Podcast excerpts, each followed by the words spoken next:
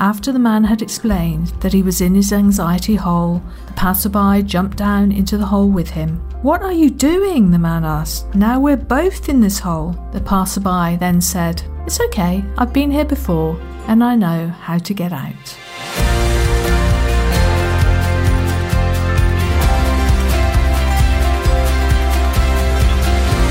Hello, and welcome to this episode of Overcoming Anxiety with Dawn Morgan. Good afternoon, good evening, or good morning to you all. What is anxiety? The dictionary describes it as a feeling of worry, nervousness, or unease about something with an uncertain outcome, or a strong desire or concern to do something or for something to happen, or a feeling of stress, panic, or fear that can affect your everyday life physically and psychologically or a feeling of uneasiness and worry, usually generalised and unfocused as an overreaction to a situation that is only subjectively seen as menacing. Interesting, isn't it? There's a lot of different takes on anxiety, but what we do know is it can really mess with our lives. But anxiety is a normal human reaction to various situations. It's our internal alarm bell. It's there to remind us about things we need to do, a little voice or conscience about our to do list, or to warn us of something that doesn't feel right, or look right, or sound right. Our intuition is triggered in some way. The reason we wake in the night and remember something important, something keeping us awake. And when we finally get back to sleep, we've forgotten it again in the morning. So the anxiety is triggered again, trying to remember what we had not remembered or we had remembered. Oh, I don't know. it all gets really confusing. It's a vicious cycle of anxiety when we're remembering things that must be done, and anxiety when we cannot remember our thoughts or our list or our must do items. So we have anxiety when we do remember, we have anxiety when we don't remember, and it just keeps going around in circles. And some people have a more sensitive anxiety trigger. Some are able to ignore it or, or calm their anxiety voice. Others are triggered by theirs. When our anxiety is activated in a normal way, it really helps us focus on the problem or the perceived problem. It can cause worry and stress and usually calms down once the issue has been dealt with. But when you're not in a stressful situation and you still feel worried or panicky, that's when anxiety can really become a problem. A simple everyday example. If you suddenly remember an appointment that your subconscious mind has brought to your attention, you know that time when something just pops in, it just it just appears, it or it, it, it seems to appear out of nowhere. It's a completely normal, regular event in many people's lives. We all have appointments for one thing or another. Uh, if you suffer, though, with high levels of anxiety, this becomes something more than just a reminder. You may feel anxious. You get a jolt of fear or panic that you've forgotten something. It's really strong. You are compelled to quickly act on it by checking your diary. You see that you have missed the appointment, so get an overwhelming feeling of anxiety coupled with agitation or irritation or failure or any number of unpleasant strong emotions. This then leads you to continue to berate yourself about it, and the anxiety just gets worse until it is all encompassing and coupled with a sense of not being good enough, of being a complete failure, and this just takes over. Does this sound familiar? This was me many years ago. Thankfully, no more, but I still remember it. On the other hand, you discover that you haven't missed the appointment, so you can relax because it's in the future. It only brings temporary relief, though, until your anxiety shows up again, reminding you of the very real possibility that you could miss it if you're not on your game completely. So, again, even though you haven't missed it, and everything appears fine, you're again compelled to take some sort of action because your anxiety is still still there. It's still telling you that maybe you'll miss it. So you make sure it's in your diary, it's in your phone, and you set all these alarms. Again, this was me. And, and actually, I'm still rather thorough about appointments. But whichever situation you find yourselves in, and you know, everyone does it, our subconscious reactions are taking control and we're reacting to them, whether we want to or not. And this is where it really becomes a problem. It affects our lives. It just feels like we're not in control. So, do you recognise any of the following? Feeling nervous, on edge, or panicky all the time? Feeling overwhelmed or full of dread? Feeling out of control? You're having trouble sleeping? You're feeling tense or have a low appetite? You're finding it difficult to concentrate? Or you're irritated, tired, and grumpy? Is your heart beating really fast or thinking you're having a heart attack? That can certainly happen if it's an extreme situation. What about having a dry mouth, or you're trembling, or having wobbly legs, feeling faint even, or stomach cramps, diarrhea, sweating, getting very hot? What if you worry all the time and it causes you great distress? Does your worrying affect your daily life, including school, your job, and your social life? Are you feeling restless or getting tired easily? For me, anxiety felt as if everyone in the world was waiting for me to trip up so that they could laugh at me.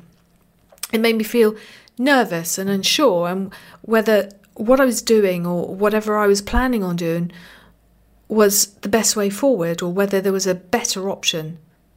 It led me to evaluating thousands of possibilities with a constant what if mindset that kept me stuck, afraid to make a decision in case it was wrong. Anxiety can show up when we least expect it or be a regular occurrence. We may feel anxiety in some situations, but in others we feel calm and relaxed. When we look at the way to overcome anxiety, it isn't about deleting anxiety from your life. Anxiety can be helpful and welcome. It's about reducing the unhelpful, life limiting, debilitating anxiety and replacing it with helpful, welcome anxiety that gently reminds you of your to do list or your deadlines, or just keeps you moving in your desired direction.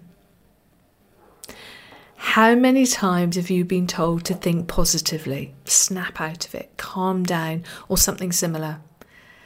Anxiety, the debilitating kind, is, is something that you can only truly understand when you've lived it experienced its overwhelming power and intrusion into your life. When it is just there, all of the time, like a ticking time bomb ready to explode when you least expect it or need it. Because of this unpredictability, we avoid situations, avoid experiences, become wary, constantly looking for possible triggers. Effectively, we stop living. And we are told by so many professionals that it is part of us and will be for the rest of our lives. It is who we are. It won't go away, it just needs to be managed. We just need to find the right coping mechanisms. I believed this too until I didn't.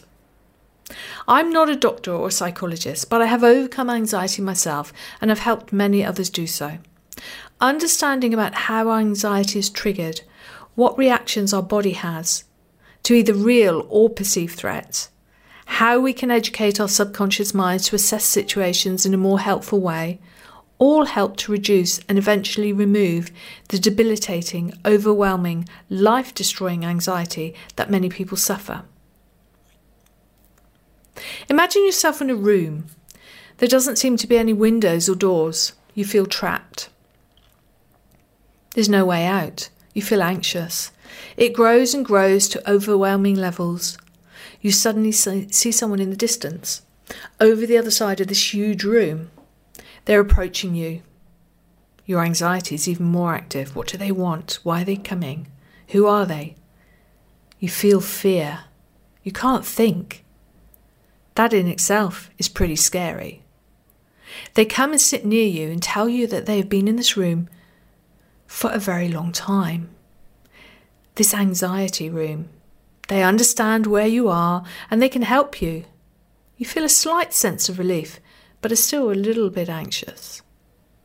They start to tell you how they manage their anxiety, the coping mechanisms they have, what to do, how to distract yourself, how to live with it, how to change your life to accept it, and be able to live in this anxiety room or anxiety world. Now, many people settle for this. They just want to cope, just want to get through the day. I believe, though, that many others want to get out of that room. They want to get out and firmly close and lock the doors to that room once and for all. That's what I wanted too. I didn't want coping mechanisms, I wanted solutions. I wanted to be free from that room, to escape it. There's a well trodden metaphor which is extremely useful to demonstrate this. So, a man finds himself in a deep hole in the street. It's too deep to climb out of, and the sides are vertical and slippery. He calls for help, and a well meaning passerby stops when they hear his pleas. I'm stuck in a hole, please help me. Feeling sorry for the man, they look around and see a shovel and a bucket. They throw them down to the man and tell him to dig himself out, then go on their way. The man cannot dig himself out, and the shovel only makes the hole bigger and deeper, and he just sinks into a deeper, darker level. He calls out again. This time, a psychiatrist hears his cries and stops to help. Here, take this. It will help with your pain, and throws him some medication. Thanks, said the man. But when the drugs ran out, he was still in the hole. He calls out again, and this time a psychologist stops when he hears his cry and asks him, How did you get there? Were you born there? Did your parents put you there? Tell me about yourself. It will alleviate the sense of loneliness. The man talked for him with him for an hour, but the psychologist had to leave. He told the man he would be back next week. The man thanked him, but he was still in the hole. Next, a priest stopped when he heard the man's cries. The priest gave him a Bible and prayed for him. The man was grateful and had something to read, but he was still in the hole.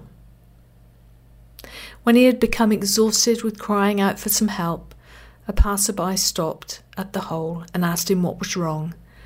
After the man had explained that he was in his anxiety hole, the passerby jumped down into the hole with him.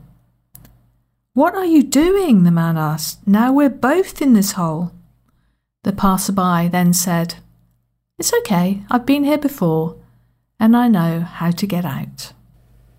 Now, there are many people who have had general anxiety disorder, OCD, PTSD, CPTSD, and other anxiety related conditions that have overcome, escaped, and found a way out of that hole for good. The first step to overcoming anxiety is to start to believe that is possible. Do you? Thank you for listening to today's show. Please follow or subscribe to get the latest episodes as soon as they're available. Whilst you are there, please also comment and review as it helps me and other listeners know what is good and what is not. If you would like to get in touch, feel free to reach out to me via the contact details in my show notes or through Facebook at Finding Freedom Club.